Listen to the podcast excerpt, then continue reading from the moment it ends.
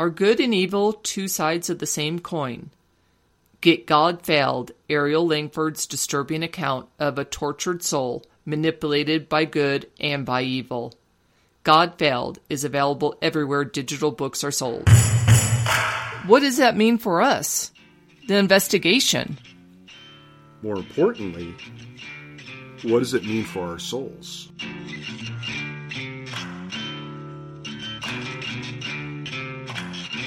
We're searching for the Demonic Testament, a book written by a demon, and you're coming with us.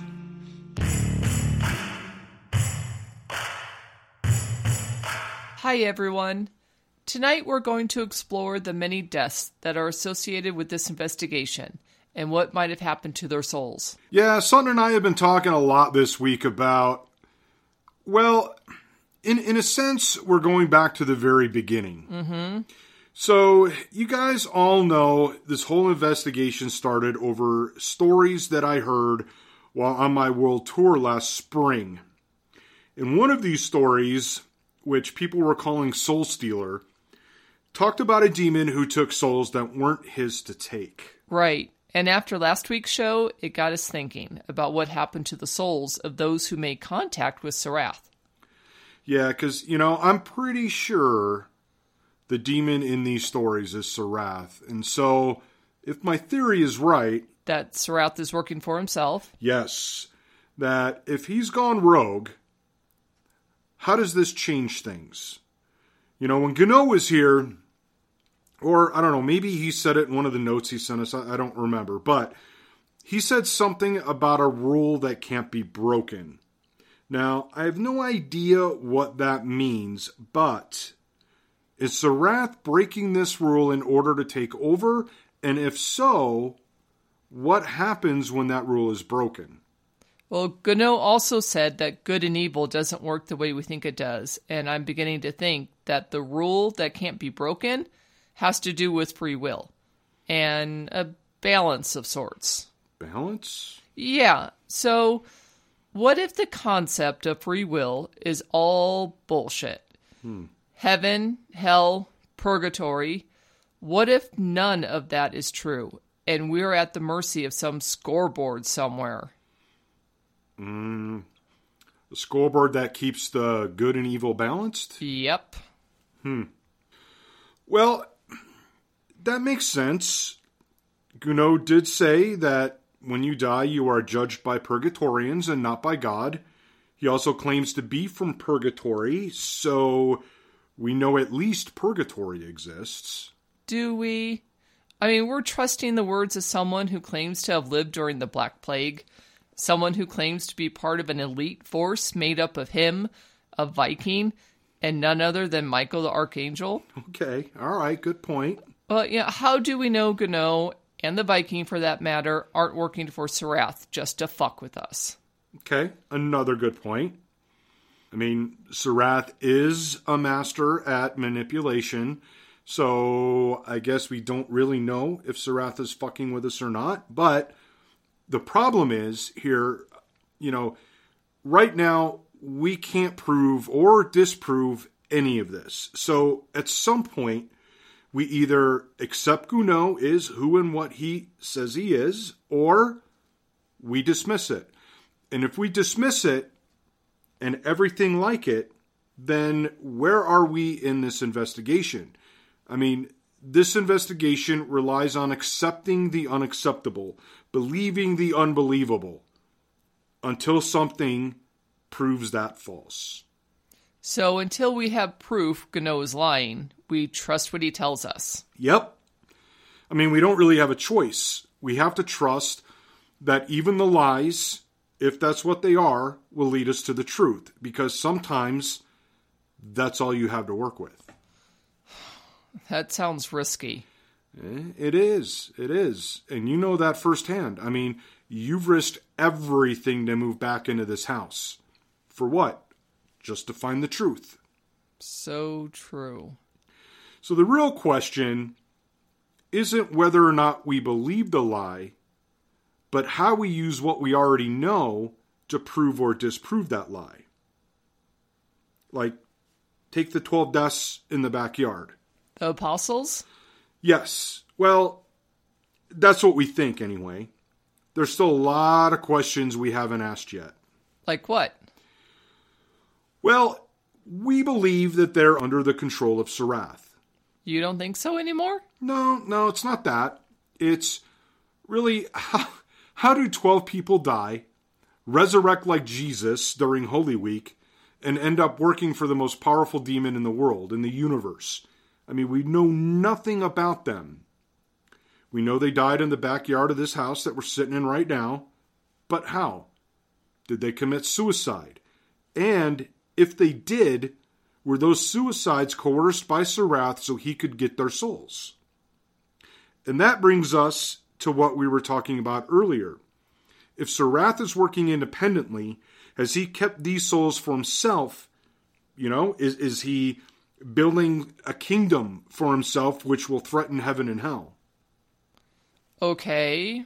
Well, assuming he is, then it's safe to assume that any soul he manipulates will be his at some point, including ours. That is a very scary thought, isn't it? Yeah. And uh, really, what makes things even more complicated and scary is we're caught right in the middle of this. On one side, we've got Surath manipulating us to release his book or books.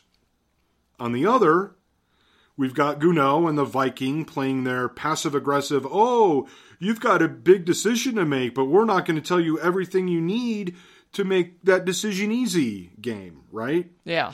And in this twisted four way, there's Lucifer and his creepy monkey crow minion things watching us 24 7. It kind of makes you wonder if this is our destiny. I mean, maybe our souls were always in peril and we didn't know it. You mean like we were chosen? Well, yeah. Uh, I don't know. Okay. So, is it a coincidence that Mitch, you know, my asshole ex husband, got transferred to this god-forsaken town and then spent the first month away, leaving me alone to experience the hell that lives in this house and to find the tapes of Agatha? And you? Well, what, what about me? Well, you go on this tour, a tour you've done every year, but this time you hear stories about this book. And now we're in this twisted four way, as you put it. Seems like we never had a chance. And our souls are. Up for grabs? I was going to say damned, but same difference, I guess. No matter what we do, we're fucked. Well, not necessarily. I mean, there's a lot in play here. We've already seen that the accepted theories of heaven and hell, everything the church tells us, aren't exactly true. For instance, Guno told me that we are judged by some panel in purgatory and not by God. Yes, of souls that cannot leave. Right. So it sounds like those are the souls that are damned. Uh, I guess, yeah. But most would say hell is that place. Yeah, probably. But that brings me to the other thing Guno said. Heaven and hell aren't what we think it is. Yes, yes. So if it's not what we think it is, then what the hell is it? And if it's purgatorians judging us, does that lend some credibility to the concept that evil is just a darker shade of good? Maybe, but Gano said we are judged on the good and evil we do. So maybe not. Yeah, but he also said that we get to choose where we go. So maybe hell isn't evil and heaven isn't good. Oh, this all just makes my brain hurt. Yeah, I know. It, it, it's sort of a mind fuck for sure. But, all right. And, and I'm, I'm just kind of thinking out loud here.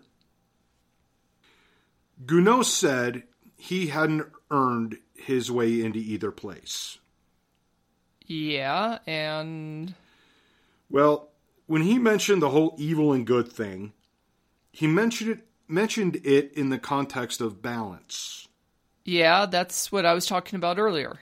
Right. So, what if the purgatorians who judge us have different definitions of what good and evil are? Okay, go on. Well, I don't know. I mean, that, that that's all I got. Okay, how about this? Okay. In one of Ariel's notes we found, and I think we posted this one, uh, something about evil wanting to give you what you want, whereas good doesn't. Right. I remember that one. Okay, so if you lived a life of indulging in the seven sins, you're on the highway to hell. If you've abstained from everything, you take the stairway to heaven. Okay. Well, in a way, that that's sort of what the Satanic Church thinks. You know, they believe that there's no reason to think that indulging in anything will make you suffer eternally.